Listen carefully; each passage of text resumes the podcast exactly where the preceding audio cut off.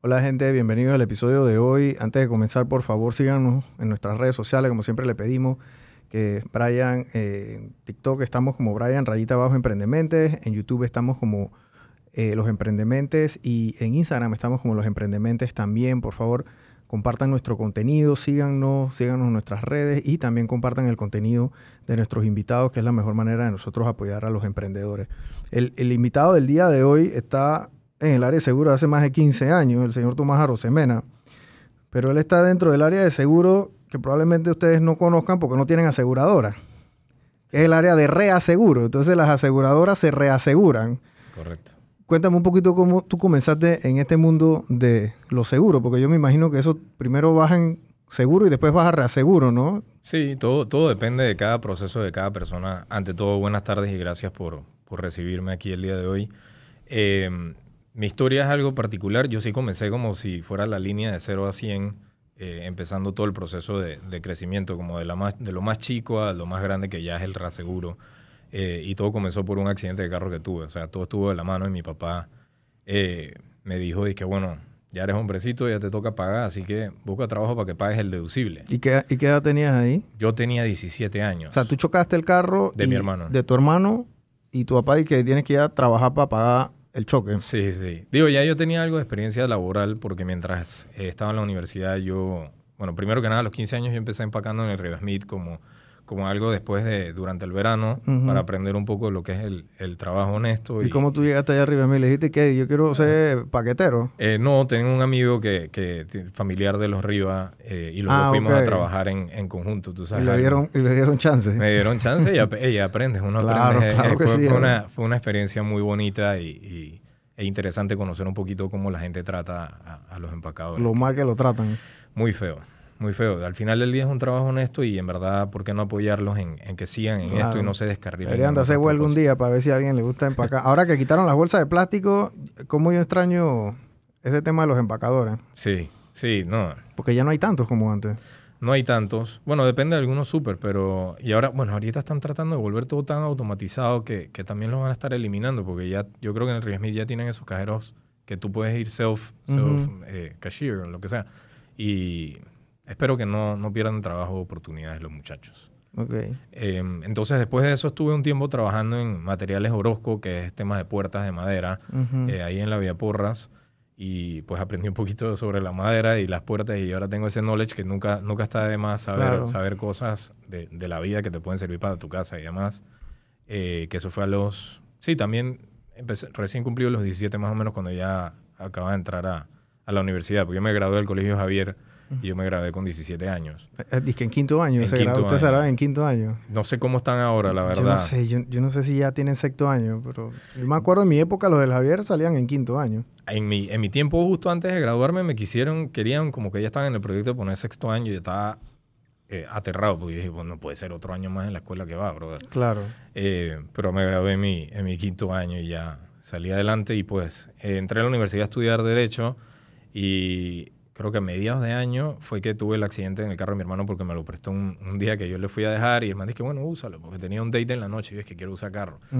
Y llegando a mi casa después de dejarlo me choqué en la madrugada y pues ahí pasó lo de mi papá y es que, bueno, ponte a trabajar. Eh, tengo, tengo un tío muy querido que hoy en día es mi mentor todavía, que es Tito Ducret él fue el que, el que mi papá me dijo, bueno, llámalo, porque a mí siempre me interesó, eh, yo lo veía bastante, con bastante frecuencia por, una, por el hijo, que era una amistad mía, es, eh, y yo no entendía lo que él hacía, yo lo veía que trabajaba como un animal. O sea, ese man no salía... Ellos toda la vida estaban en el área de seguro, ¿no? Toda la vida toda la vida. Desde que yo tengo memoria. yo también. Desde 30 años. los Ducre, Ducre y Ducre era como que el lugar de los seguros. Sí, sí, sí. Era el corredor más grande y, terminaron posicionándose como el corredor número uno por muchísimos años y todo. Ahora, ahora que fueron vendidos a Willis Towers Watson.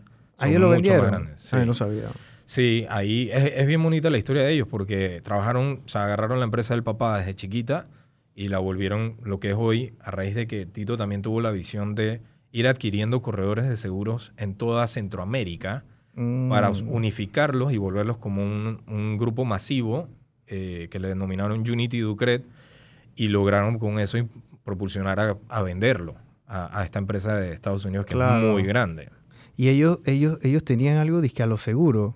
Tenían un programa... Que fue lo de los primeros, como que uno llamaba y... Y te, te entregaban la póliza por ahí Te- mismo, te la mandaban por email de una, una vez. Era una locura. Que Era- una propaganda y que te falta calle. ¿Tú te acuerdas de sí, esa propaganda? Buenísima, Yo trabajaba ahí toda- cuando salió el producto. Ah, sí. eh, y era, era productos nada más de daños a terceros. O sea, esas pólizas que, que después se volvió obligación legal tenerlas, pero en ese momento era como que, hey, necesito una póliza de daños a terceros, llamabas y te la daban de una vez. O sea, no había que hacer mucha revisión, porque ya Ducre había llegado con un acuerdo con las aseguradoras de emitir las pólizas en sus oficinas. O sea, Ok. ya tenía autonomía para hacerlo. Ok. Eh, y ¿Cómo era el proceso y cómo era el proceso ese antes? O sea, el corredor recibía la solicitud, tenía que enviar la solicitud a la aseguradora, la aseguradora analizaba si este Juan Pérez es Sí. propenso a que lo aseguren o no lo Sí. aseguren, después iba eso para atrás y después el, el- el corredor entregaba la póliza, Correcto. firmaba, agarraba el pago, repartía lo que tenía que repartir y chao. Sí, sí, depende, también dependía del escenario, porque hay algunos corredores que prefieren no cobrar y que la aseguradora entonces cobre, porque es el que realmente tiene el riesgo y les haga el pago de las comisiones que competen en su momento. Pero así, así como lo describiste, funcionaba y funciona igual con todos los riesgos, pues que hoy en día sí se mantiene igual. Algunas pólizas sí tienes autonomía para emitir en, en la compañía, pero principalmente son pólizas de auto, porque no necesitan tanto análisis de riesgo. Claro. Eh, obviamente tú tienes un acuerdo con, como un contrato normal en donde se especifica qué autos puedes ir, qué personas, qué edad y demás. Eh, y entonces le- en, ese, en ese antes de llegar a esta, a esta facilidad, tú llegabas con tu, con tu carro a Ducret y ahora hay que aclarar, siempre la gente piensa cuando van a los corredores que ellos son tus aseguradoras. Y esa es una percepción muy errada que, que se tiene, porque yo creo que nadie se ha dado la, la- la potestad de educar a la gente a, a realizar qué realmente hacen los corredores, que son tus asesores. La aseguradora es otra empresa que se encarga en verdad de tomar el riesgo y pagarte tus reclamaciones. Claro. Entonces, eh, cuando llegabas tú con tu carro, por ejemplo, en Ducre llenabas una solicitud con tu información y, y decías, y bueno, tienes tu historial, ya sea criminal o penal, pues, o, o de conductor, porque te verifican si tuviste en algún momento una multa por embriaguez, ya no eres tan apetecible para ellos. Claro. Porque ya eres más propenso a tener una falla similar Sí. y puedas cometer un fraude a decir que me choqué, pero me fui del lugar porque estaba en, estaba en peligro, pero en verdad es que estaba fumado. Claro. Entonces eh, necesitaban esa información para poder analizar y decir, ok, este man es asegurable o no es asegurable, o ponle un deducible más alto, una tasa más alta y así se iba. Ok. Entonces agarras y comienzas ahí en Ducre. ¿Y, cuánto tiempo tuviste ahí trabajando? ¿O, o cuánto tiempo te demoró pagar el choque? No, no, no, al final mi papá lo pagó, Ah, sí. eh, pero igual ya me quedó la lección de vida de que, de que las cosas cuestan plata y hay, Claro. que, hay, que, hay que trabajar duro y, honesto. Entonces yo llegué a, a, a Ducret a mis 17 años, casi cumpliendo 18, a- Ujú. y en las noches me iba para la, la universidad, A la U. ¿Dónde hiciste la U? en la USMA. O en la UMA, ok. Sí. Y cuando, fue, fue bien cansón eso, pero se aprende de todo. Y es una locura. La gente que, que, que trabaja y va a la universidad Sí. de noche. O Sí. o sea, porque ustedes, tú hiciste eso que cuatro años. Yo me, me tomo más tiempo por, por ahorita te cuento qué fue lo que me pasó en el interín. Eh, yo, yo, bueno, yo trabajaba primero part-time, entonces yo iba en la mañana a la universidad y en la noche y en la tarde estaba en, en, Ducret, Ujú. que comencé archivando. Eh, cuando ya paso de archivar a hacer como atención al cliente, que era atendiendo a la gente que venía a presentar reclamos o averiguar cómo estaban sus reclamos, eh, ya entonces decido pasar a la noche en la universidad para poder trabajar todo el día. Porque Ujú. me encantó cómo, cómo se estaba manejando el negocio y me estaba llamando mucho la atención y quise aprender más de eso porque uno aprende más en la calle que en la universidad, realmente. Literal. Entonces, eh, estuve ahí de los 17 a, quiero decir que los 19, en ese área de reclamos y, y atención al cliente, y luego paso entonces como ejecutivo corporativo atendiendo cuentas de Aon. Aon es un broker internacional grande, y esas cuentas que ellos tenían, porque Ducret era como el corresponsal de ellos en Panamá, Ujú. era atención a programas internacionales. ¿Qué digo yo con, o sea, qué quiero decir con eso? Es que tienes una empresa como Coca-Cola, por ejemplo, y Coca-Cola está basado en Estados Unidos. Ellos allá tienen un programa masivo, mucho más grande por la exposición real que tienen allá, que es mucho más grande. Claro. Entonces, ¿qué hacen ellos? En vez de emitirte una póliza en Panamá de forma local, por así decirlo, ellos te extienden como un endoso de la póliza madre y te mandan un certificado a Panamá cubriéndote el riesgo de Panamá, pero dentro de la póliza internacional. Ok. Porque ya sale pagado del programa madre y sale más barato nada más. Y por legislación sí tienes que emitir una póliza en Panamá, por temas regulatorios. Eh, entonces atendí a eso, luego fui avanzando y me dieron más, más cartera, me dieron ya clientes locales en donde yo tenía que ir a hacerle atención y pues crecimientos orgánicos para tratar de crecer la cartera. Y luego de eso, ya cuando estaba más enamorado del negocio, decidí hablar con Tito y le dije, bueno, creo que parte de mi, cre- de mi crecimiento en este sector es conocer cómo funciona todo.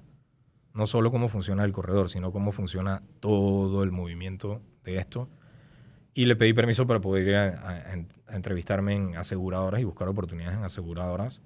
Es porque si él no daba permiso, las aseguradoras no te iban a contratar. Ah, de verdad. Nadie se metía con ellos. Ok. Nadie va a robarle eh, a un ejecutivo a, a un corredor. Ok. Porque obviamente son proveedores de muchos Claro, negocios. claro.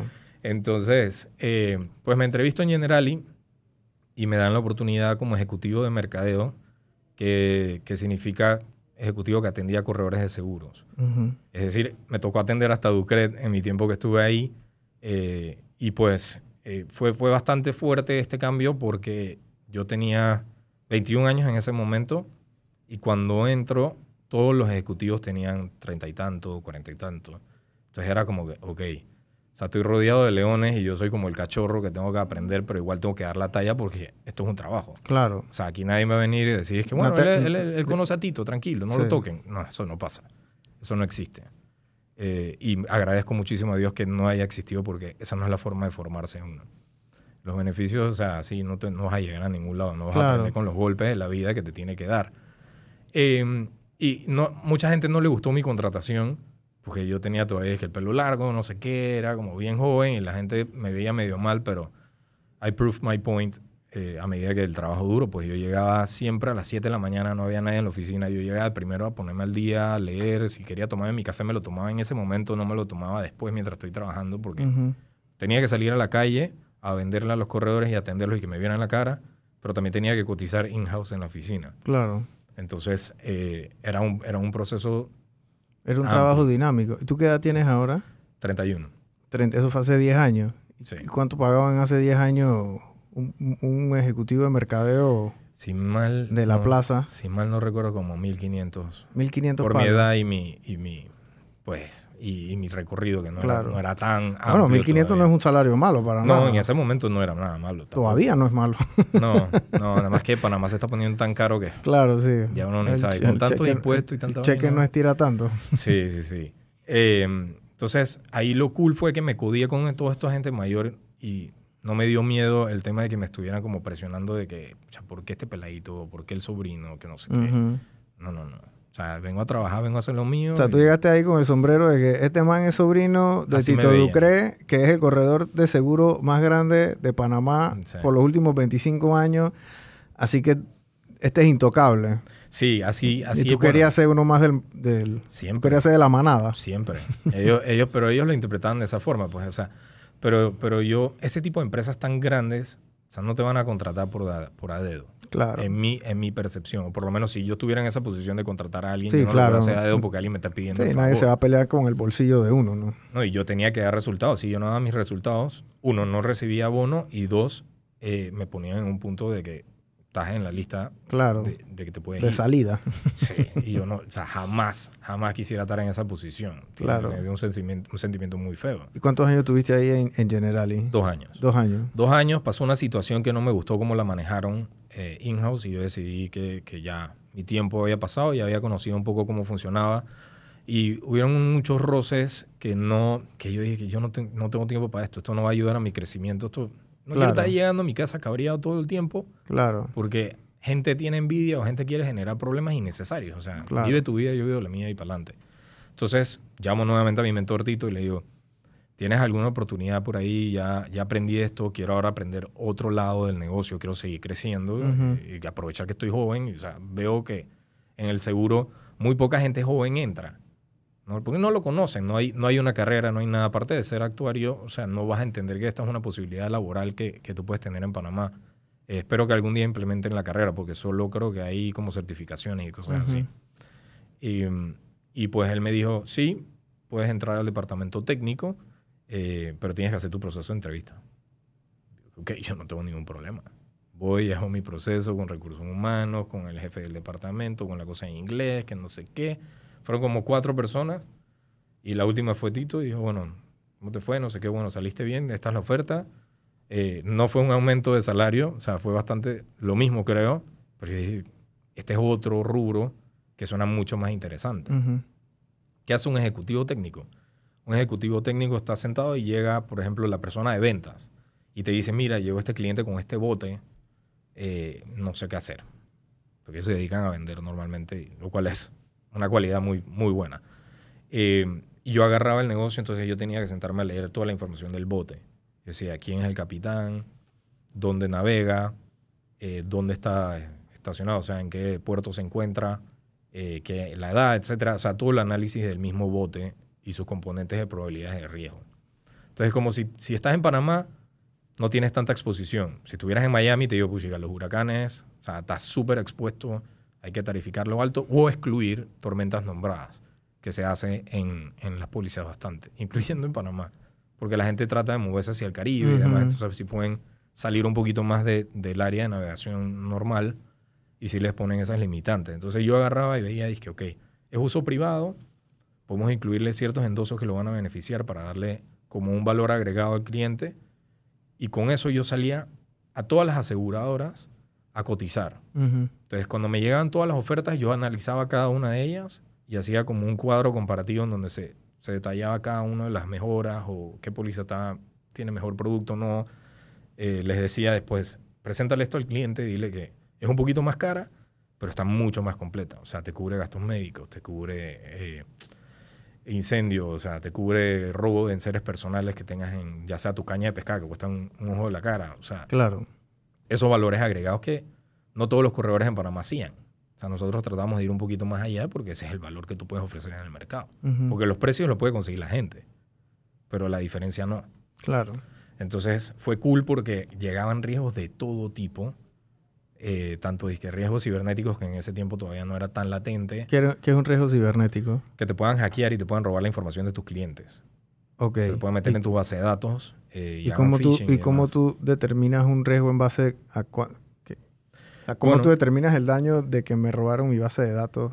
Lo- bueno, la gente de esa parte no la conozco muy bien porque no soy tan tecnológico en ese sentido, pero ellos tienen unos sistemas en donde entran a tu computadora y pueden determinar qué, dónde entraron y qué agarraron y qué se llevaron. Y antes, cuando, cuando vas a salir a cotizar, tienes que saber las medidas de seguridad que tú tienes en tu casa. ¿Saben? De, De tu, tu internet, sistema. o sea, de tu sistema y de todo lo que, las medidas de seguridad que estés implementando para que puedas evitar eso. ¿Qué son cosas locas que la gente asegura? Dice relojes, la gente asegura relojes. Cabello. El cabello lo aseguran. ¿Sabes quién es Troy Polamalu? Jugador de la NFL. Ajá. Bueno, ex jugador de la NFL. Él aseguró su cabello. Él jugaba para los, para, para, Para los Steelers. Para los Steelers, sí. Él aseguró su cabello. Messi tiene asegurada la pierna. Ronaldo también tiene asegurada su pierna. Por el valor que tienen. Claro, Entonces, Eso sí, esas es- cosas tan, tan locas, pero ya hoy en día creo que puedes asegurar lo que sea. claro. Es como J-Lo, una vez que, que se había asegurado la nalga, una cosa así, o las piernas, una vaina así. Sí, cuando yo escucho esos cuentos, a veces, digo, a veces yo tripeo que es como un, un Como bullshit. no, o sea, no un bullshit, sino que como que hace buen, buen, buen titular, pues. O sea, dije, Mm. "Ey, este man es como si tú el mañana dije, ay, me aseguré el, yo no sé, dije la pierna, dije la mano derecha, pues, Ujú. porque hago el podcast, entonces tú me dices, No hace sentido. pero, pero salí en la prensa, pues ya me hicieron publicidad y un PR stunt, como le dicen. ¿no? sí, sí, te pusiste en el mapa de buena o mala forma. Entonces tuviste, tuviste ahí en ese tema técnico y ahí, ya tenías que 24, 25 años. Sí. Y, de- Eh. y después y después brincaste por otro lado Sí. o, o ahí mismo dentro de la empresa o te quedaste ahí. No, bueno, Ocean era parte del grupo, eh, separado, pero parte, más o menos. O sea, eh, Tito era accionista, sin embargo, no estaba en el día a día, pues. Ujú. Y yo estuve atendiendo cuentas de Ocean en Ducret porque estábamos tratando de colocar el riesgo con, con Ocean como reasegurador. Ujú. Y tuve muchas reuniones con Carlos Chamorro, eh, don Carlos, pues, senior. Y entre esas conversaciones un día me dijo, "Ey, ¿cuándo vas a trabajar conmigo? Yo dije, que cuando tú quieras. O sea, esta parte es la única que me falta de terminar de conocer. Cuando tú quieras. Y pues me entrevistaron, no sé qué, y, pues, me contrataron como eh, underwriter, que es suscriptor de riesgos, para temas contractuales, temas de contrato de reaseguro. Y estuve con él un tiempo. Después de haber finalizado la universidad, eh, decidí de la noche a la mañana hacer una maestría en Derecho de Seguros.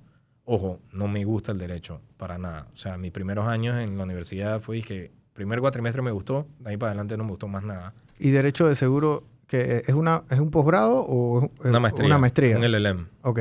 Un LLM, que lo hice en, en Estados Unidos. Ok. Que son, eran los únicos, pues en la Javeriana en Colombia lo ofrecen, pero en Estados Unidos solo lo ofrece una universidad. Y dije, bueno, quiero conocer la otra parte de la moneda, porque aquí en Colombia el seguro es el mismo, el, el derecho es el mismo que en Panamá, o sea, es el Código Civil. En Estados Unidos es el case law, que es un poco distinto, bastante distinto, en verdad, bien complicado. Sí. Em, entonces fue, me pareció una, una, buena oportunidad y me fui menos de un año en de licencia de, de, de parte de Ocean y cuando vuelvo, ya me nombran vicepresidente de tres áreas, que es reclamos, eh, technical accounting, contabilidad técnica, y retrocesiones. Retrocesiones es una especie de reaseguro. Que, que si quieres te, te, lo explico más adelante o, entramos ya de una vez. ¿Retrocesión? ¿qué, qué, qué, vendría siendo eso? Retrocesión vendría siendo un reaseguro, pero de una reaseguradora a otra. Okay. Cuando el reasegurador agarra el riesgo, se voltea donde otro reasegurador y le dice, ayúdame. Vamos a compartir este, este, esto por si acaso. Sí. Bueno, no compartir como tal, porque compartir se denomina coaseguro, que es cuando estás al mismo nivel prácticamente. En esto sí es como entregarle ah, okay. un, pedazo. A y eso se da de manera transparente, me imagino. O sea, el, el, aseguradora no se da cuenta si un reaseguro le da eso a otro reaseguro. No. Okay. No tienen, muy pocas veces saben. Eh, porque eso ya es una, un riesgo directo de la reaseguradora. O sea, el responsable si pasa algo con el retrocesionario es la reaseguradora. Claro. Ellos tienen que pagarle a la aseguradora independientemente. Sí, eso ya, ese, ese riesgo ya se traspasó. Correcto. Así es. Entonces, así es igual como funciona la estructura del, del, seguro hacia el reaseguro. O sea, gente que se va como volteando a, hey, ayúdame, ayúdame, ayúdame. Entonces, inicia desde, ponte ejemplo, que tú tengas un avión y tú llegas eh, donde Ducret y le dices, hey, ayúdame a asegurarme mi avión, por favor. Perfecto. Ellos agarran, revisan la información y se van donde ASA. Y le dicen, hey, ASA, cotízame este avión que, que tú puedes tener buena tarifa. ASA dice, ok, en Panamá, eh, porque es así nuestro mercado, eh, los riesgos de aviación y marítimo no tienden a ser colocados localmente. ¿Qué digo localmente? Me refiero a que las aseguradoras en Panamá no tienden a tomar el riesgo del 100% por lo menos. Entonces ellos de una vez se van a reaseguro. Eh, porque son riesgos muy especializados y el know-how aquí todavía no está tan evolucionado. Porque eh, a diferencia de Panamá, con los otros países, en, si te vas a Londres, cada aseguradora tiene a un específico ejecutivo para cada línea de negocio. Línea de negocio significa un ejecutivo para aviación, un ejecutivo para marítimo, un ejecutivo para líneas financieras y así se va. Aquí en Panamá, tú eres pulpo, tú haces de todo un poco lo separan nada más en dos. Eh, salud y vida y no salud ni vida. O sea, ramos generales. Entonces tú aquí, lo cool es que aprendes de todo. Claro. Que eso, eso Allá te especializas, dije, en un ramo. En un ramo. Solo, dije, y, construcción, eh, Exactamente. Eh, carro, salud, vida, lo que sea. Exactamente. Okay. son muy especializados y te, te vuelves un monstruo en esa línea pero te falta lo otro. Entonces, si tienes la oportunidad de ser un ejecutivo rotativo, por así decirlo, vas a tener la oportunidad de aprender en los diferentes, que yo creo que es lo mejor que puedes hacer. Claro. Em, entonces, cuando, cuando llega en el avión, ASA puede decirme de mí, hey, ayúdame a buscar un reaseguro bueno para este negocio, que yo soy el corredor. Entonces, yo voy y cotizo con diferentes reaseguradoras, tal cual como si hubiera hecho Ducre aquí, que cotiza con todas las aseguradoras. Yo hago lo mismo, pero con las reaseguradoras. Ok. Entonces así funciona el esquema y yo reviso, analizo toda la información técnica del negocio, quiénes son los pilotos, las obras, qué tipo de avión, para qué es el uso. Por ejemplo, como el negocio de Jaime, pues. Un negocio de charter es un negocio donde un avión va a tener mucho más uso que un avión particular en Panamá. Lo bueno es que no tienes tanta exposición porque por lo general vuelas en Panamá. Que vamos a lo mismo que hablamos del bote. O sea, si no tienes una exposición catastrófica no tienes tanta preocupación. Claro. Y si tienes un buen piloto, estás mucho mejor posicionado, si un motor más nuevo. Y la regulación panameña de aviación es muy buena y exigente en el tema del cuidado y mantenimiento de los aviones. Entonces no hay tanta exposición y puedes conseguir buenas tarifas. Son caras de todas maneras porque Si un avión se cae, se va todo, ¿no? Sí. Eh, eh, pega durísimo el valor. Más un avión grande o semi grande, pues. Entonces, eh, pues lo mismo, analizas todo el riesgo. Yo me voy donde Munich Re, por ejemplo, y le pido a Munich que me hagan una cotización. Ellos me dicen, ok, yo puedo darte el 75% del riesgo. Eh, que es decir, si el avión vale 100 mil dólares, Munich Re va a tomar el 75 mil dólares y ASA tiene que tomar el 25, los 25 mil dólares que hacen falta. Ok. Ya llega a un acuerdo, aquí está la tarifa de, de Munich, está la prima con mi comisión, y ya él, ASA tiene que entonces hacer los cargos de su corredor local, de los impuestos de reaseguro, que es el 2%, y el impuesto local de seguro, que es el 5%. Ok. Y él se encarga entonces de... de- Entregarle a Ducre y Ducre presenta a su cliente. Ok. O sea, eso es un, ese- esa, esa cascada, para que la gente entre en contexto, porque el mundo de los seguros es extremadamente complejo. Muy, muy, muy, muy complejo. Yo pensé que los bancos eran complejos, pero los seguros, pero se los llevan, pero por cancha. El tema de los seguros es que las aseguradoras son las personas que pagan, ¿verdad? Y son las personas que reciben el dinero, ¿verdad? Porque son los que asumen el riesgo y es una industria altamente regulada, súper regulada. ¿Por qué? Porque aquí ha habido aseguradoras que están abajo del palo de mango, comienzan a repartir póliza a dos manos, a lo que salga, sin una organización y sin un planeamiento. Entonces, cuando pasa la siniestralidad, que en efecto es si te chocas, si te quemas, yo estoy asegurando mi casa, que mi casa está asegurada contra incendio. Y yo estoy pagando mi póliza todos los meses, mis dos dolitas, mis tres dolitas, mis diez dolitas, todos los meses. Pero la aseguradora que yo le estoy pagando la plata es una aseguradora de abajo del palo de mango, como le digo yo. Tiene todo el desorden, no tiene sus seguros al día, no tiene reaseguro de nada, no tiene plata para pagar, se quema la casa. Voy yo y le toco la puerta, no hay plata. Y eso es lo que pasa mucho. Por eso es que las aseguradoras son reguladas, pero brutalmente. Brutalmente. Entonces, otra cosa, es las aseguradoras, que el corredor de seguro es un asesor, ¿verdad? Pero prácticamente es un asesor de un producto extremadamente, es un vendedor de un producto extremadamente complicado. Por eso tiene que tener un conocimiento bien amplio de qué es lo que te está vendiendo y qué es lo que no te tiene que vender. Que esa es otra cosa importante. Muy importante. Es que el, el tema es que tú búscate un corredor que vaya más allá por ti. O sea, ese corredor que aunque tú le compres una pinche póliza de 100 dólares, se dé el tiempo a sentarte contigo y decirte, mira, esto es lo que tienes y esto es lo que no.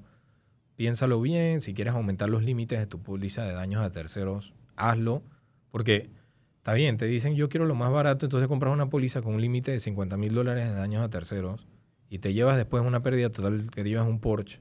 No te va a alcanzar y, y tú no sabes que vas a tener plata en tu bolsillo que ponerla en la mesa. Claro. Y ahí es donde tú dices, hey, pero ¿por qué no te asesoraron bien a que por lo menos compraras una- un límite de 100 mil dólares? Sí. Que puede cubrirte con la depreciación del carro y no sé qué, y vas a estar en la raya igual con lo que cuestan los carros hoy en día. Es mejor prevenir que lamentar. Sí, ese, no, y el tema de salud, el tema de los accidentes, la gente que viaja, si no viaja, etcétera. O sea, ya el corredor de seguro lo hace de una manera mecánica, porque lo hacen todos, ustedes hacen esto todos los días, me explico, o sea, están sí. todos los días, esto, te- esto, te- esto no te sirve. Ey, tú eres un peladito de 20 años, agarra una póliza de vida, de, de término de ahorro, por ejemplo, ya para que tú tengas un ahorro cuando cumplas 50, 60 años, agarra la de 500 mil dólares, que ese es un consejo buenísimo. Sí. Peladito de 18 años, agarra tu póliza de 500 mil dólares de ahorro. Cuando tienen 60, ya tienen 500 mil dólares, no, más de 500 mil dólares Sí. ahí en el banco, porque eso es con el interés compuesto. El interés compuesto en este caso trabaja a tu favor. Correcto. Y lo otro es que cuando vayan a sacar su casita o su carrito, después de los 30, 30 y pico de años, ya tienen una póliza que pueden endosar al banco. no tienen que sacar una póliza de vuelta, porque una póliza de vida a los 18 años te No va a costar. Una, un- un- una bicoca. Te va a costar, cinco, no sé si va a costar 50 dólares, pero ponte que te cuesta 50 dólares. Una póliza de vida a los 35 años te va a costar 150 dólares. Carísimo. Te va a costar mucho más. ¿Me explico? Y ni hablar de salud. De salud, ni, oh, eso, eso es peor todavía. Que ahí es, ahí es más delicado. Ahí hay, ahí hay dos, dos puntos que, que- que voy a tocar, tanto en incendio como en, en salud. La preocupación, yo tengo una tía que está corredora y la familia, que bueno, hay que apoyarla. Dale, pues dame, esta es la póliza con cualquiera, no quiero decir nombres de aseguradora. Eh, y cuando fue a ver, le dio cáncer. Y adivina qué, No le cubría. ¿no? Y dime tú, sea, con tantos cambios, con tantos químicos, con tantas cosas que están pasando que el cáncer se ha vuelto tan Claro. frecuente, ¿cómo tú no le vas a poner esa cobertura en la policía? Claro. Y eso, eso, eso, es un, eso es un golpe que eso queda. Porque tú estás pagando una póliza 10 años y el día que la vayas a tener que usar mal asesorado, producto del mal asesoramiento que te dio, me explico, un corredor de, de, de, de 4 por un dólar, como en el semáforo, Mm. entonces ya tú no estás cubierto. Porque por ahorrarte 5 dólares, por ahorrarte 10 dolitas, por ahorrarte 15 dolitas. Entonces agarren el tema de las asesorías de seguro, gente, porque es como aquí vino Jaime Fernández, que dije, "Hey, nadie quiere comprar seguro, eso es como un impuesto. Sí. ¿Me explico? Tú nada más compras seguro cuando tienes que. Tengo Sí. que sacar el seguro de vida por la casa. Tengo que sacar el seguro de vida para poder eh, transitar en el carro. Mira, mira algo tan sencillo como que si compras eh, una póliza en tu casa, nada más compraste la de la estructura porque el banco te la pide. Entonces el banco te la emite, pero el banco te va restando la suma asegurada a medida que el préstamo se va bajando. Entonces, ¿por qué vas a hacer eso? Si cuesta igual o más barato con un corredor que, ojo, una póliza con un corredor no te sale más cara. Es lo mismo. Te sale igual o menos a veces por los beneficios que, del movimiento de masa que ellos tienen en las aseguradoras. Y se te olvida comprar tu póliza de contenido de la casa. Que hoy en día, ya, bueno, este producto existe hace varios años, que se llama multirriesgo familiar para tus casas. Igual existe para tus oficinas, multirriesgo comercial. ¿Qué es esto? Es una póliza casi que todo riesgo, en donde te abarca hasta equipo electrónico, inundaciones, o sea, te, te cubre tantas cosas, hasta te cubre si tu empleada te roba. Y nadie lo sabe porque no indagan, no preguntan y cuesta 50 dólares por una suma de 50 mil dólares. O sea, que te cubre tus muebles y te cubre Al toda mes. la casa. Al mes, no, al año. 50 dólares al Te año. puedes conseguir una póliza multirriesgo de 50 dólares al año por una suma de 50 mil dólares. Sí. Y dentro de esa póliza, que es lo mejor todavía, hay un área de responsabilidad civil que te cubre hasta si tú vives en un edificio y se te inunda tu casa y jode los elevadores del edificio, está cubierto en la póliza Wow. por un límite de 100 mil dólares. O sea, estás pagando, mira las proporciones. Eh, sí, no lo, no lo quieren ver como una necesidad, pero tú estás haciendo una inversión en tu vida. Cuídala. Yo creo que el- la manera, mira, aquí la manera tradicional para vender seguro siempre ha sido el corredor de seguro es tu amigo, la, eh, la aseguradora es una aseguradora confiable. Li- Sólida. li- sólida, de liquidez. Esos son los eh, adjetivos que usan. El corredor de seguro, y te lo digo a ti, y bueno, me acuerdo que se lo dije a Jaime también, el corredor de seguro que el día de mañana salga diciendo, esta es una póliza para la gente que hace ejercicio. Si usted se parte el pie y tiene 30 años y no tiene no sé qué, no sé qué, usted va a pagar tanto. Y si usted se parte el pie, usted lo pueden operar en cualquier hospital y usted paga un deducible o de Sí. 25 dólares. O un stop loss. Eh, Así que ya yo en mi cabeza estoy dije, chucha, yo corro, yo monto bicicleta, porque cuando yo saqué mi póliza de salud, yo llamo a mi corredor y le digo, hey, un amigo mío se acababa de sacar, o sea, quedó en coma siete días, producto de, un, de, no, de, de- de- de- de un carro que lo chocó en la bicicleta. Mm. Eso fue hace poco de años.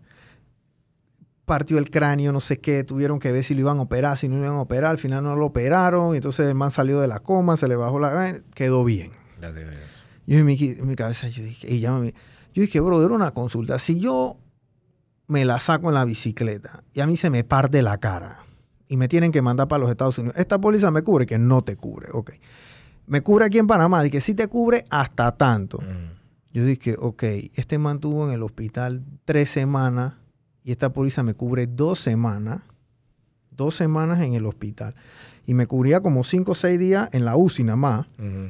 Y habitación semi privada. Y a la habitación de no sé qué y no sé qué. A la hora de la hora yo comencé a sacar la matemática y yo dije, chuzo, los 250 o los 300 mil dólares, no me acuerdo cuánto era, yo tenía que pagar como 100 de más del bolsillo. Sí, ¿Me explico? sí. Y estos hospitales, el que es dueño de hospital sabe qué es lo que le estoy hablando. Y el que no es dueño de hospital, cuando va al hospital, ¿qué pasa? Ya cuando esa póliza, ese es como, como, como, como, como el chanchito, ¿no? Ya se va acabando. Y cuando esa gente ve, dije, hey, este man no va a salir de aquí en dos días. Y nada más tiene un día más de... En esa, en esa, pó- ey, hay, que, hay que decirle que ponga plata. Sí. Hay que decirle que ponga una tarjeta. Hay que decirle que ponga no sé qué. O hay que decirle que hay que mandarlo para el seguro social. Ahí comienza la gente a hacer rifa. Ahí comienza la gente a hacer one-two, bingo, buscando plata. Que esas son las cadenas que nos llegan a nosotros por WhatsApp. Sí. No si las pólizas tuvieran bien si la gente tuviera sus pólizas bien emitidas y sus cosas bien hechas, no pasa esto. Así es. Porque todo, el panameño más humilde aquí en Panamá tiene 50 dólares para asegurar su- las cosas que están en su casa. Sí, no, es que te va a costar más reponerlas. Eh, Yo sé que es difícil. Es que cabrea 50 porque dólares, es no- otro 50 gasto. dólares al año no es nada. No es nada. No es nada. Y si no puedes pagar los 50, consigue una de 25. Pero busca la forma de protegerte en tus 25 mil dólares que puedas tener en la casa. Por lo menos recuperar. Sí, por lo eh, menos los muebles, la algo. televisión, la, eh, la, eh, la- la estufa, Algo para poder habitar nuevamente tu Claro. residencia en algún momento. claro. Entonces no empezar de cero, que es lo que más te va a costar. Porque esos productos que tú tenías ya hoy cuestan el doble. Claro. Entonces pasa lo mismo con la salud. Hoy la salud del hospital cuesta muchísimo más. Billete. Cualquier medicina no baja 80 dólares aquí en Panamá y yo no entiendo. Me parece absurdo. Entonces, eh, tienes que indagar y leerte. O sea, léete tu póliza. Es como si estuvieras firmando el contrato de compraventa de tu casa. Léetela, porque hay sorpresas dentro de ella. Sí, para que sepas qué es lo que... Y si no entiendes, asesórate, porque hoy en día, ¿sabes lo que yo estoy más recomendando? Que busquen cuando en su póliza, ojo, yo no soy corredor de seguro, yo soy corredor de reaseguro, así que yo no les puedo vender, pero yo estoy recomendando que si tú eres joven, te acabas de casar y estás pensando en tener hijos, asegúrate que esa póliza tenga cobertura para los hijos eh, que, prematuros, porque cuesta muchísima plata. Y te lo digo porque le pasó a mi hermana y, y fueron mellizas. Y las dos nacieron prematuras. Y todo lo que cuesta eso, si ella no hubiese tenido cobertura de esa... De esa Es un billete. Ey, yo puedes quedar bancarrota, bro. Es un billete. Sea, vas a estar pidiéndole plata a todo el mundo, vas a quedar en deuda con todo. Toda tu familia va a quedar en bancarrota porque nadie quiere un sobrino, un hijo Jamás. enfermo. Todo el mundo va a comenzar a vender carro, casa, hipotecar toda cosa para salvar la, la vida al, al- al niño. A- asegúrense bien. El tema del reaseguro, tú agarras y compartes y hasta cierto punto las aseguradoras entonces comparten esa parte del riesgo para que no salga tanto de su balance. Y yo me imagino que eso también entra dentro del balance de ellos como un... O sea, es muy es bueno para las aseguradoras Sí, tener un reaseguro para establecer su solidez y liquidez, me imagino. Sí, no, es proteger su capital, Claro. que, es lo primordial, pero, pero ellos sí lo pueden poner en sus libros porque al final ellos cobran una prima más alta. Claro. Si tienen una salida por otro lado, pero Ujú. igual también tienes ese ingreso que lo puedes estipular en tu, en tu Claro. libro. Y la superintendencia bancaria me imagino que también ve eso con buenos ojos cuando una aseguradora tiene Sí, para, para parte temas de su riesgo reasegurado. El tema de, las- de las, de las aseguradoras es que ellos tienen, tienen que repartir el tema del riesgo. Ustedes no pueden tener una cartera y que 100% de auto, No deberías 100% de salud, No deberías. 100% de no sé qué. O sea, tienen que tratar de repartir. repartir eso. repartir. Todo eso va de la mano con la palabra mitigar, Claro, que es lo que hacemos. Mitiga tu riesgo, mitiga tu exposición. Así como el cliente lo hace, tienes que hacerlo tú también para protegerte a ti y, y tus empleados para que tengan un trabajo el día de mañana. claro. Eh, hay una estructura que se llama fronting. Fronting es cuando la aseguradora no toma nada del riesgo y lo cede al reasegurador al 100%, que eso pasa bastante. Yo lo veo bastante, bastante frecuente, eh, pero eso más en los temas de aviación y botes, Claro. que a la gente no le gusta. Y zona libre. Y zona libre. Zona Libre está, está- ha estado revuelto desde los últimos 10, 15 años. Está listo para la foto. O sea, desde, desde, desde la época de Venezuela, eh, yo veo que Zona Libre va, Sí, es que, es que va, yo no va en veo que... picada. Y ese, ese, ese modelo de negocio fue posiblemente uno de los modelos de negocio más rentables de Latinoamérica en los 70, en los 80 y parte de los 90. Y después del 2000 comenzó, comenzó la- la- la- el asunto comenzó acá en picada. Sí, yo, es que si no, si no adaptas las cosas a como deben estar el día de hoy, ¿cómo vas a evolucionar? O sea, no, no tiene forma. Tienen que adaptarlo, o sea, tienen que haber más suministro de agua, tiene que haber más atención a los bomberos. Eh, no quiero meterme con nadie, así que voy, a, voy a proteger mis palabras, pero, o sea, para poder ser atractivo a un seguro, tienes que cumplir con tus requerimientos mínimos. Entonces, si pasa un siniestro a causa del que está al lado tuyo, bueno, normal, la aseguradora va a hacer el recobro contra ese, ese que afectó. Pero no tienen forma de presentar algo bonito porque no, nadie está haciendo nada al respecto. Claro. Hay uno que otro cliente que sí tiene sus propios rociadores, tiene su propio tanque de agua de reserva arriba, que sí se cuida y eso sí se logran asegurar. Y eso no baja de una tasa de 45 centavos. O sea, es carísimo de todas formas lo que tienes que pagar ahí. Sí. Y aparte, si tienes demasiado volumen de, de mercancía dentro de la bodega, o sea, mayor riesgo, más vas a pagar. complicado. Sí, es un tema. Y el, el tema en zona libre es que el tema de los incendios vino incrementando. Y yo voy a ser más delicado todavía que El tema de los incendios vino incrementando a medida que iban incrementando las cuentas por cobrar en el extranjero. Entonces, a pocas palabras, buen entendedor, básicamente, muchas de las empresas que a lo mejor pudiesen estar en una situación delicada, experimentaron incendios. Ahí, hay algo Entonces, que- ¿qué pasa? Ahí hay una línea gris que entonces ya la gente entraba en el tema del morbo y el bochinche. sí. Aunado a eso, está el hecho de que si hay un tema de bomberos en Colón, porque no hay bomberos o no hay agua y no están los carros, etcétera, no pueden apagar el fuego.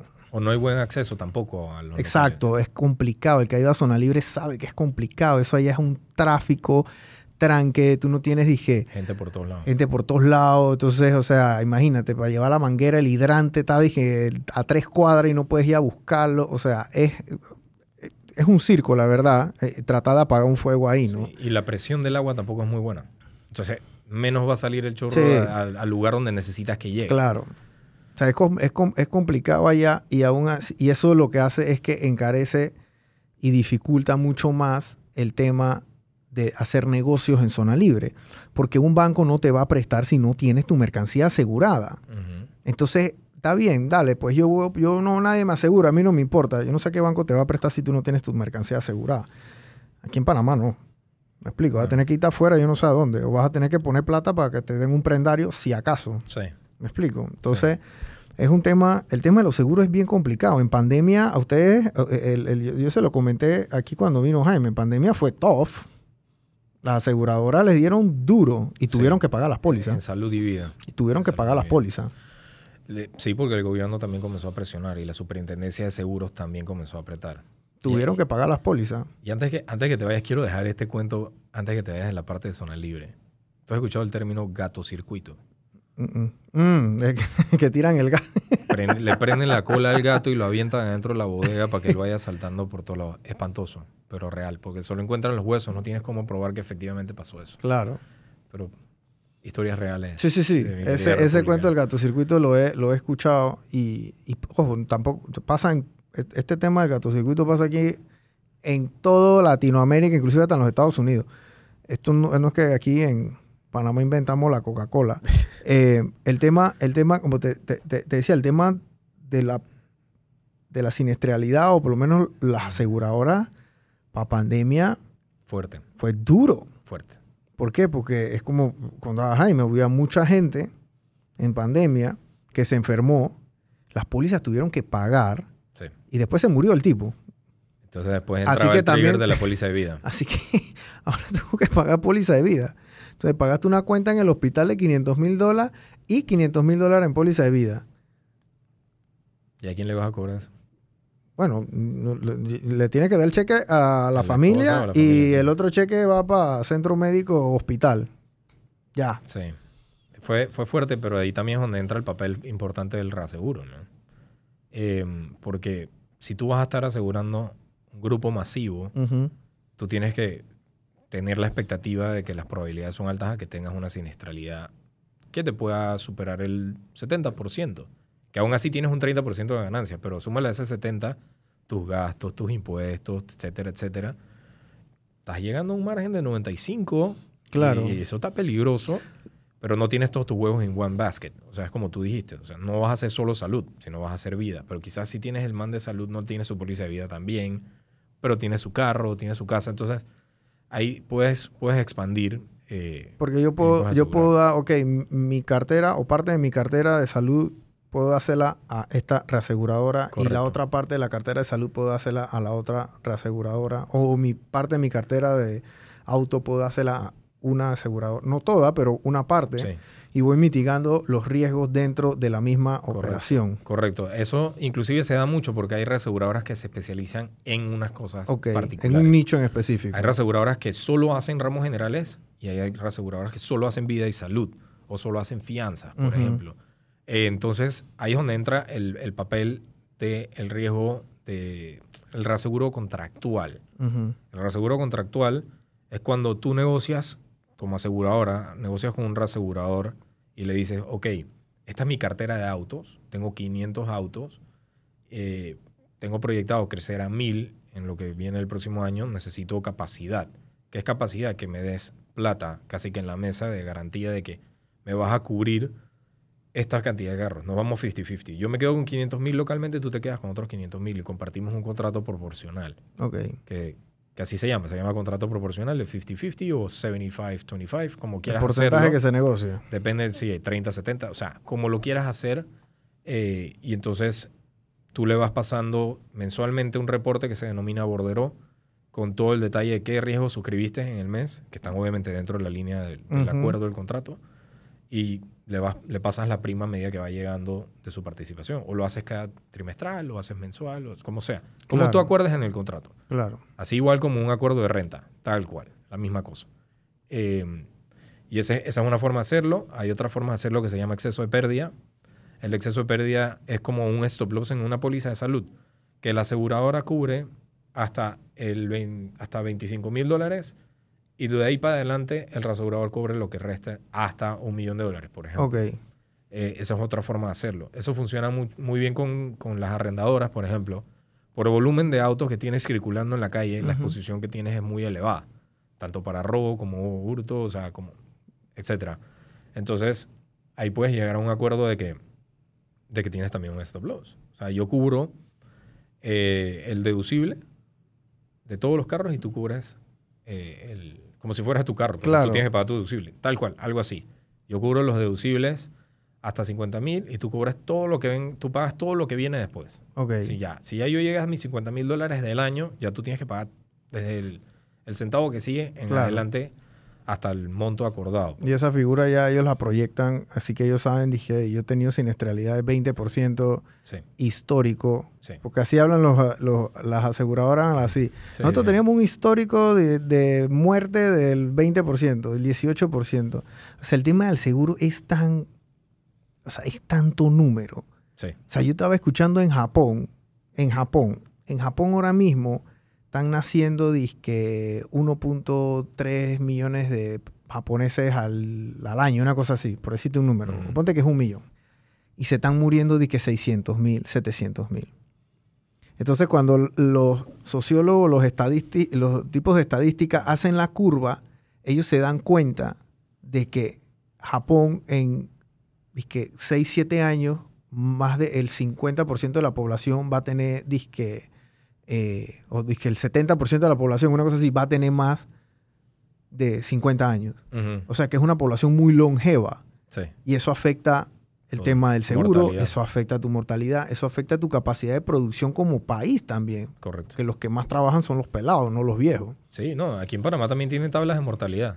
O sea, aquí tú sabes, mujer de ciertos rasgos vive no sé dónde y ellos eso va cayendo como Claro, ganchito, ok, ganchito, ganchito. Oh, esta más se puede morir rápido. claro. Este sí, man por eso cuando bravo. hacen la póliza de salud, hey, eres sobrepeso, sí, eres no sé qué, sí, eres no sé qué, sí. Hipertensión, toda esa vaina. No eres asegurable, tienes seis, seis semanas con suerte. Suena feo porque como tú, como, como Tienes tú 30 puedes, años y tienes seis semanas, te queda poco, hermano. Sí, como tú puedes tarificarle la vida a alguien, el Claro. valor de la vida de alguien, pero ¿Tuviste esa pe- eh, hay una película que tú- no sé si la has visto en Netflix que se llama es con este Ben Stiller. no que es de es, el. Ah, Michael el, Keaton. El de las de las Torres Gemelas. No, la tengo en mi, en mi lista, Ey, no ese, ey, esa película es una locura porque él él era él era un abogado me parece Correcto. y Estaban entonces cuantificando el valor de la vida de estaban las cuantificando el valor de la vida de las personas dentro de las Torres Gemelas para que no sé quién iba a pagar al final, si eran las aero- aerolíneas o iban a hacer los seguros, alguien iba a pagar eso. Y estaban cuantificando cuánto valía cada persona. personas. Porque, ¿qué pasa? Ellos no querían, no querían, no podían darle, en teoría, no, iba, no querían darle lo mismo a todo mundo. Claro. Entonces, o sea, ya la película se pone un poquitito heavy porque dice que, bueno, un hombre blanco de 40 años, graduado, ese man vale 40 mil dólares. Y dice que el man que eh, reparte las pizzas y tiene 20 años y no se había graduado, ese vale, dije, 3 mil dólares. Feo. Era, era Focop. Feo. A mí me tocó, a mí me tocó un caso aquí en Panamá que, que brinda asesoría del tema de seguros y la legislación que tiene que ver con el seguro. Es un tema de, de un accidente fatal en donde murió una niña eh, y estaban tratando de cuantificar el cuánto valía esa niña y no querían. esa aseguradora para mí ya está escrachada en mi vida. Es grande, pero para mí, o sea, eso y otras cosas que me pasaron con ellos.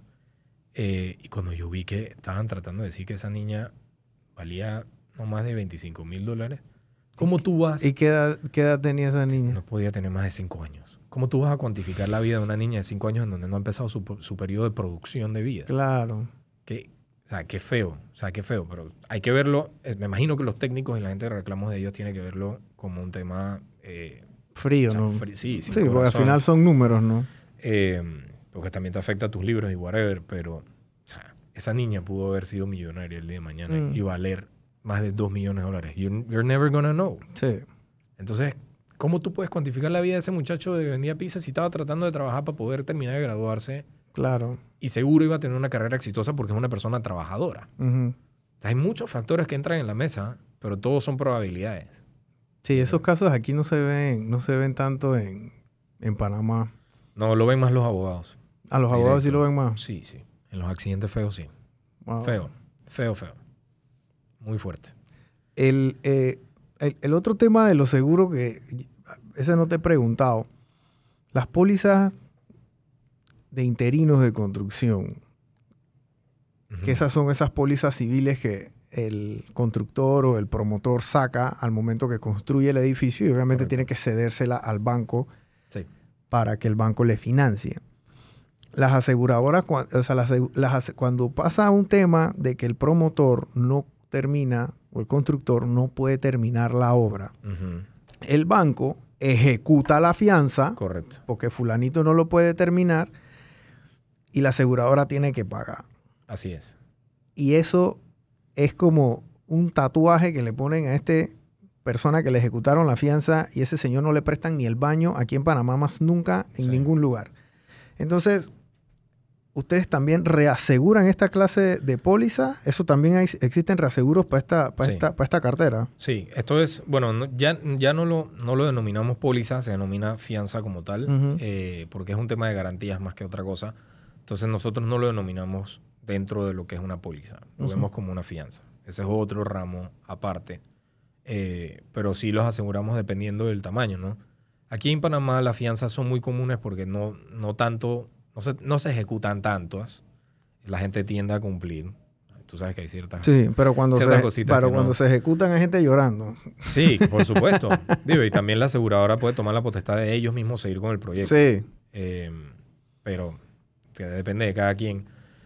Nosotros las aseguramos, pero siempre el reaseguro o es un tema que no quieren las aseguradoras o es un tema que es muy grande que en verdad no se atreven porque tienen que protegerse. claro. Entonces toman una parte, lo mismo, toman una parte y mandan lo demás y que ayúdame a terminar de colocar esto porque está muy, muy expuesto. Ejemplo, el metro de Panamá fue todo colocado en Londres. O sea, excepto el mercado internacional por el tamaño. Y obviamente por el tamaño es tan atractivo para, para el mercado reasegurador Ujú. en, en Lloyds. Que Lloyds es... Lloyds, AIG, todos esos monstruos allá. Lloyds, Lloyds es... eh, Lloyds of London Ujú. eh, fue de los primeros en donde se crearon los productos de seguros, allá con los puentes, que es el puente que se incendió en Londres, que no me acuerdo cuál de los dos fue. Eh, y crearon esta, este edificio que dentro están los reaseguradores, que se denominan sindicatos de Lloyds. Pero cada uno tiene una numeración, pero sigue teniendo dizque, sindicato número 100-AIG. Entonces sigue siendo la misma reaseguradora, pero tienen un beneficio de estar dentro de este edificio que yo tuve la, la oportunidad de visitar. Estuve trabajando ya cuatro semanas y es diferente, es como old school porque tú entras y están todo el mundo sentado en diferentes pisos y cada uno están se- separados por líneas de negocio. O sea, en un piso tienes aviación de este lado derecho y el otro lado tienes eh, Trenes. botes o lo que sea, o es cosas muy, muy especializadas. Y tú vas y te sentabas con tu slip, nosotros le llamamos slip al- al- a la cotización o al, Ujú. o al contrato pues, de seguros, y tú te sentabas con ellos y conversabas con el Iba shopping around ahí. Exactamente. Y si a él le gustaba, ahí mismo te sellaba, te firmaba y ya estabas cubierto Wow. inmediatamente. Entonces, eh, allá son más grandes porque tienes tantos concentrados dentro de ese mismo edificio que tienes el beneficio de salir de ahí mismo ya con el riesgo colocado al 100%. Claro. Pero ellos ven cosas más grandes. O sea, y, y- y eso es lo que tú haces. Tú agarras este solicitud de reaseguro que te hacen las aseguradoras aquí en Panamá y entonces vas y los colocas o haces tu Hago mi vuelta en el mercado. cotización en el mercado, obviamente afuera, o aquí hay reaseguro. Aquí hay reaseguradores. Ok. Aquí hay reaseguradores, no son tantos, eh, pero sí hay, incluyendo presencia internacional. Hay mucha competencia, tanto de corredores de reaseguro internacionales aquí en Panamá, Wow. como reaseguradoras internacionales también, porque es un hub muy bueno.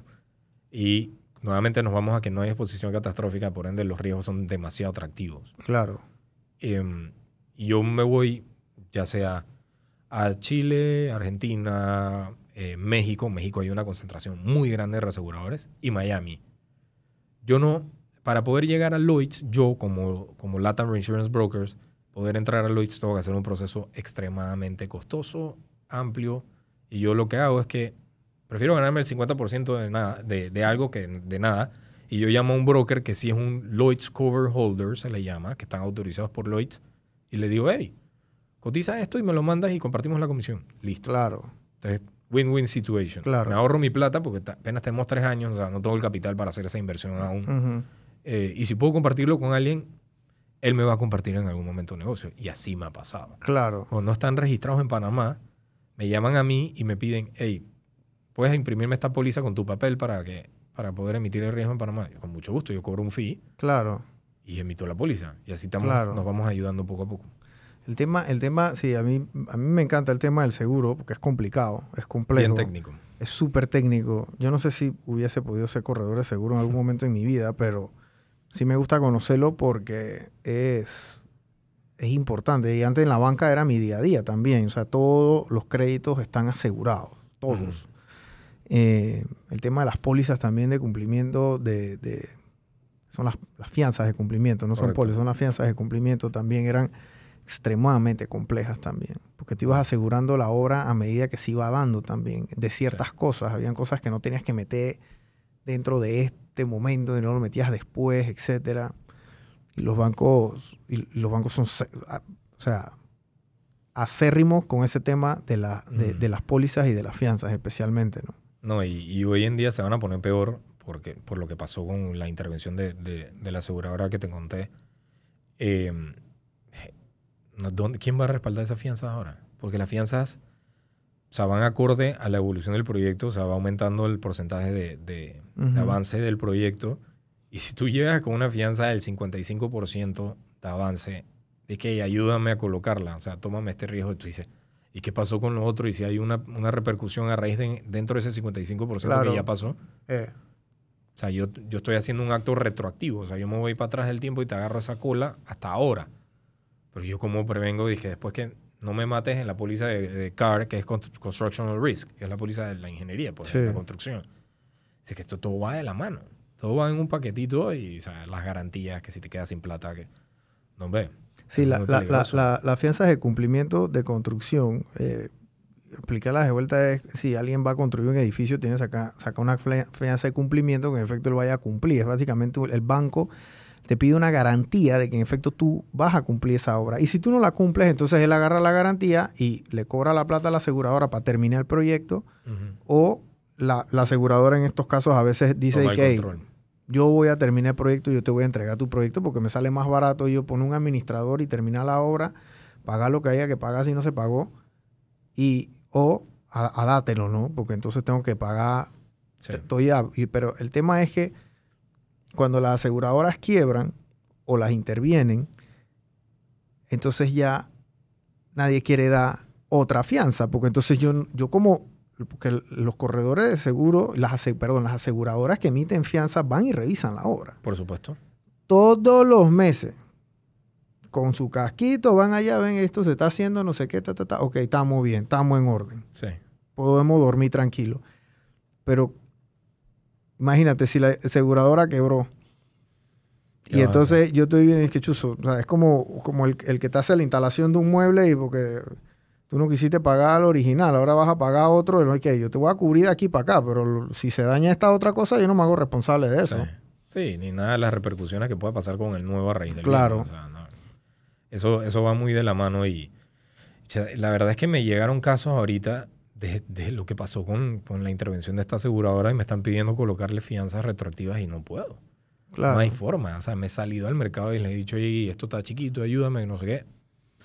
No, eso ya tiene 60, 75% de avance.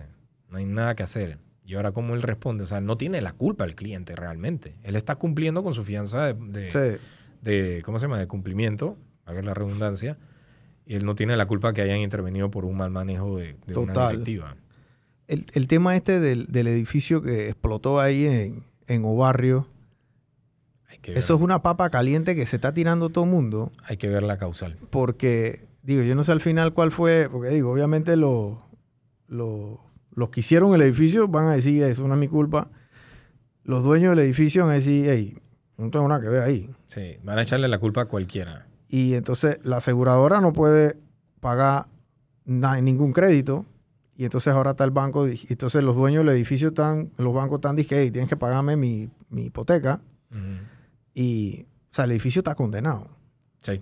O sea, nadie puede vivir ahí. Es una gente que vivía ahí y no, no, tenían póliza. No tenían, sí, no, y no tenían póliza. Y ponte que la póliza dice, pero yo no voy a pagar porque esto... No, sí estás cubierto la explosión. Ok. Está cubierto la explosión en una póliza de incendio básico de estructura. Ok. Pero todo tu contenido ahí quedó, pues. Chao. Chao, pescado. Y entonces tampoco puedes vivir ahí. Tampoco. O sea, perdiste tu inversión. Eso sí no te lo van a cubrir. Uh-uh. Te van a cubrir te pueden pagar el valor del edificio. Si efectivamente terminan ya cerrando el edificio, dice ya hay que tumbar el edificio, que pensaría que es lo que van a hacer. No, no sé. No sé cómo están los daños estructurales. Eh, Chucha, tumbar ese edificio en pleno de esos otros edificios es una locura. Eso es imposible.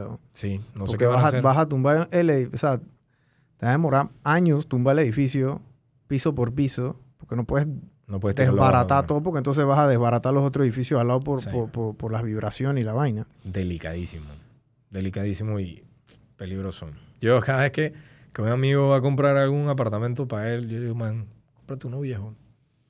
Cómprate uno viejo. Tengo pasillos que están en su casa y en la que ¡boom! Y cuando una vez se levantó el piso. Wow.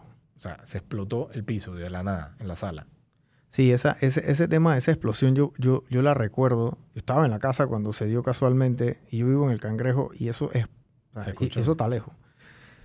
Y la gente que estaba ahí alrededor, los vidrios de, las casas se les reventaron. Sí. Y el tema, yo asumiendo, es que producto de una mala instalación, porque eso no hay otra manera de, de, de saberlo, es probablemente producto de una mala instalación, es que se dan estos casos. Entonces, había habido una instalación, parece que el día anterior o la semana anterior ahí, y entonces se desbarató. El tema del gas es bien delicado. Eh, y a raíz de eso, ahora vivir en un edificio con gas es más caro todavía, porque entonces cada dos, tres meses hacen el, la inspección. La inspección de hermeticidad, creo que se llama. Y entonces tienen que apagar el gas de todo el edificio y tienen que ver la cosa y tienen que no sé qué. Y a veces se van una semana en eso. una semana, un mes sin gas. Sí. Y ahora lo están haciendo que una vez al, al, año, una cosa así. Sí, se pusieron más rigurosos. Se pusieron más rigurosos porque no quieren relajo con eso, ¿no? No, y yo tampoco quisiera. Yo prefiero bañarme con agua fría que, que le pase algo a mi familia. Claro, que me, me explote algo en la cara. Sí. Eh, Sí, esos temas son delicados. El, mundo de los seguros es, interesante. ¿Tú, ¿Tú cómo ves esto los próximos, los próximos años aquí? ¿Tú crees que la gente va a coger más, yo creo. más conciencia de sacar su, su póliza como Dios manda? Yo creo. Mira, yo me he dado, yo me he dado la tarea, como un proyecto muy personal, eh, digamos que a combatir la ignorancia. Eh, no estoy diciendo que todo el mundo es ignorante, pero la ignorancia tiene que ver con la falta de educación o falta de búsqueda o, propósito de querer, querer educarse a ti mismo todos los días. Y en mi página de Instagram, yo estoy fondeándolo y yo sé que eso no me va a traer beneficio porque no soy corredor de seguro, entonces no voy a vender con eso. Pero estoy trayendo invitados a filmar videos de cinco minutos en donde explicamos por qué necesitas comprar un límite más alto en tu póliza de auto, por qué necesitas comprar una póliza de multirriesgo familiar y explicar lo que hay dentro para que cuando llegue donde su corredor le diga, pero yo quiero esta yo escuché a este man diciendo que esta me cubre si mi casa se inunda. Claro. Necesito esta. Y entonces estoy tratando de impulsar eso. No, no, no tengo tantos views, pero por lo menos a una persona voy a hacer un cambio positivo, en mi opinión. Y esa es mi forma de volver quizás algo de lo que sea la sociedad. un acto bueno que yo lo veo de esa, de esa manera. Entonces, estoy tratando de educar en ese sentido porque sé que siempre van a haber corredores que son amistad o que te presentó alguien que te conocías y tú le compras una póliza chica y no te van a dar el valor que te mereces. Ujú. Estás jugando con tu vida, tus inversiones, tus gastos. Vale la pena pagarlo. Sí. Estás comprándote un carro de 30 mil dólares que es tu sacrificio, que luchaste. Cúbrelo bien. Cúbrelo bien. Y un carro de 30 mil dólares hoy en día, gente, no es un carro de lujo. Es un carro normalito. Sí, Ya el Yari está en 18, 19, gente. sí, Oído, el Yarisín está en 18, 19, casi 20 mil dólares si lo pones con, con el sunroof. sí. Tan caro. No, y el otro consejo que doy en autos también, porque cuando, tú- cuando te consiguen las aseguradoras, te mandan la cotización, tienes tres opciones. Una, prima más alta, deducible más bajo. Otra que está in between. Y la otra que tienes eh, prima más baja, pero Y el deducible más alto. muchísimo más alto. O al revés, creo que lo dije, no sé. Eh, pero tienes esa, esa línea pues de, de abajo para arriba y así. Yo les recomiendo paguen prima más alta porque te la desmenuzan en 10 pagos. El deducible, si te chocas, lo tienes que pagar de una sola vez. Ese es mi consejo muy personal. Y la diferencia son, dije, 20 palos. No es mucho. No es mucho, no es mucho dependiendo del producto que tengas. Y lo otro que recomiendo es que cuando, cuando no te lo ofrecen mucho, pero las aseguradoras tienen endosos especiales que sí cuestan un poco más. Pero tienen endosos, dije, uno cuesta 20 dólares, el otro 30 y el otro 50. Cada uno tiene un valor agregado diferente. A medida que cuesta más caro, obviamente, el, el último tiene todos los mismos beneficios que tienen los dos endosos primeros. Pero aquí te cubre, dije, si tu perro sufre un accidente, te cubre, dije, los daños que pueda sufrir tu perro Wow. eh, te dan un carro igual al tuyo cuando te chocas, en vez de 10 días te dan 15, por ejemplo. Y te dan una RAF en vez de darte un sedán, si tú, tienes un, si tú prefieres tener un- una camioneta. Eh, y ese tipo de, de asistencias más caras, o sea, que te cubren una grúa que tiene que hacer una maniobra. El otro te cubre solo la grúa cuando te, los, te monta el carro, pero no te cubre la maniobra si caíste en una cuneta. Eh, te van y te mandan a alguien que te ponga la gasolina sin inconveniente. O sea, obviamente tienes que pagar la gasolina. Claro. Pero igual, o sea, la vez pasada, la vez pasada me flateé, se me fueron las dos llantas del lado derecho de mi carro y me mandaron a la asistencia. Yo tengo Optima como mi aseguradora, porque conozco muy bien a todo el mundo y son, sé que son A++. Y lo cool es que cuando llamé a la asistencia me dijeron, mira, te voy a mandar, este es el link de la app, entra al app y tú puedes monitorear cómo viene, como si estuvieras pidiendo Uber Eats Claro. viene así él. Ves el motorizado cuando ya y el tipo se quedó conmigo hasta que yo fui y logré comprar la llanta de reemplazo y la traje y él me cambió las dos llantas sin problema. Wow. Súper, súper eficientes. Así mismo si te queda la llave adentro del carro, tal cual. O sea, muchísimos servicios y beneficios que tú no tenías idea. Sí. Porque no lees la póliza. Sí, nadie lee la póliza. O sea, nadie, nadie- que, ah, ok, ya estoy asegurado. Sí, aquí dije lo que, el, que, el que nos escucha va a decir, sí, sí, sí, voy a comenzar. Mentira, no van a leer la póliza. No van a leer la póliza. Pero llamen a su, llamen a su corredor. Y que él te la lea a ti, Y hagan las preguntas de rigor. Sí. ¿Me explico? Sí. Porque el- el- la mejor manera, como yo lo entiendo, es así como tú me lo explicas. Ey, si te queda flat de dos llantas, a ver, no sé qué, ya, yo soy mujer, y yo no, no quiero, no sé ni cambiar una llanta, mucho menos voy a cambiar dos. Ey, mejor tengan su póliza bien al día. Me quedé sin gasolina, ey, hay un señor va a venir y me va a ayudar. Tú sabes que, tú sabes que me, me pasó una vez también que no, si no lees las pólizas no te enteras de estas cosas, pero hay pólizas que tienen beneficio de un 50% de descuento si la mujer que se, si la persona que se chocó era mujer. Entonces, cuando vas a ver el deducible, te chocas y tú dices, ay, ya son 3 mil dólares. Pero si tú hubieras leído la póliza, sabes que en verdad vas a pagar 1.500 porque tu esposa Claro. era la que estaba manejando. Claro, sea, beneficios que pequeños, pero hacen la diferencia. porque las mujeres se chocan menos, ¿no? Supuestamente. Supuestamente. supuestamente. Yo, siempre, yo siempre me quedé pensando eso, que las pólizas para las mujeres son, o sea, monetariamente son mejores que para los hombres, ¿no? Que Sí. los deducibles y esas cosas, ¿no? Sí, te dan esos beneficios. Pero porque históricamente la mujer se choca menos. A mí me pasó que choqué el carro de mi esposa eh, y a mí me dieron el 50% de descuento. Porque esa póliza cubría, es que si eres eh, hombre menor de no sé cuánto, Ajá. Estás cubierto. Ok. O sea, todas esas cosas están dentro de la póliza, pero la gente nunca se van a enterar. Y yo no sé, yo esperaría, como acto de buena fe, las aseguradoras te digan, no, tú eres menor de tanto, tú tienes el beneficio. Claro, You never know. claro. Better read the policy and be prepared. Sí. O sea, Y, y eso es lo que hace tu, tu asesor de, de seguro, tu corredor. Sí. Él va y pelea por ti. Por ejemplo, J, J te estaba contando la vez pasada el tema de que si él ha tenido clientes de que, de que se chocan y lo llaman en la madrugada y él tiene que ir a ayudar. Eso tú no lo encuentras en cualquier lado. O sea, ese es el tipo de persona que tú quieres tener cubriendo o protegiendo a tu familia. Sí, Ayudándote a protegerlas de la forma correcta. full. Tienes que ir la milla extra. Claro. Y, y eso lo, o sea, lo aprendí en todos. O sea, desde Tito Ducret, él era la milla extra always. Siempre tienes que estar un step ahead para prevenir a ese cliente. Cuando tú le vas a cotizar una póliza, asegúrate que se mantenga todo, todo, todo, hasta que le cubras el cepillo de dientes. Sí, Cúbrele todo. Y que él cuando lea la póliza diga, wow, estos manes pensaron mucho más. Y fue el mismo precio. claro. Pero son los valores agregados que hacen toda la diferencia. Tú, o sea, yo tengo tres años en el mercado. Yo abrí en pandemia la oficina, sin querer, pues. Primero de marzo abrí operaciones éxito, feliz. Vamos con todo. Me cayó la pandemia Ahí a la vida. y yo, 20 días después fue que me cayó la pandemia. Y yo dije, bueno, ¿ahora qué voy a hacer? Eh, tuve que ingeniármela. O sea, voy a ir la milla extra también. Comencé a mandar emails a media humanidad presentándome a aquellos que no me conocían y aquellos que sí, presentando mi nueva, mi nueva marca, mi nuevo producto, o sea, lo que estoy haciendo, ta, ta, ta. Logré crear un super network, o sea, súper bien. Pero ¿cómo yo me posiciono en este mercado con la competencia tan grande que hay? O sea, ¿qué yo puedo traer a la mesa que esa persona en Londres no pueda? Atención al cliente, papá. Claro. Hey, aquí está mi número personal, llámame a la hora que sea. Y hay gente que en verdad se lo tomó en serio, pues. Te llaman. A las Mejor que ocho te llamen a que no te llamen. 100%, yo le contesto. Hey, ¿qué pasó? A la hora que sea, manda muchacha, a la hora que sea, yo te voy a contestar. Esos correos que tú me mandas en menos de 24 horas, eso está respondido. Para bien o para mal, pero yo te contesto. Y eso le ha gustado a las personas que me han dado la oportunidad, que nuevamente se los agradezco a aquellas personas que, que me abrieron el, el espacio para poder entrar a, a hacer trabajo con ellos.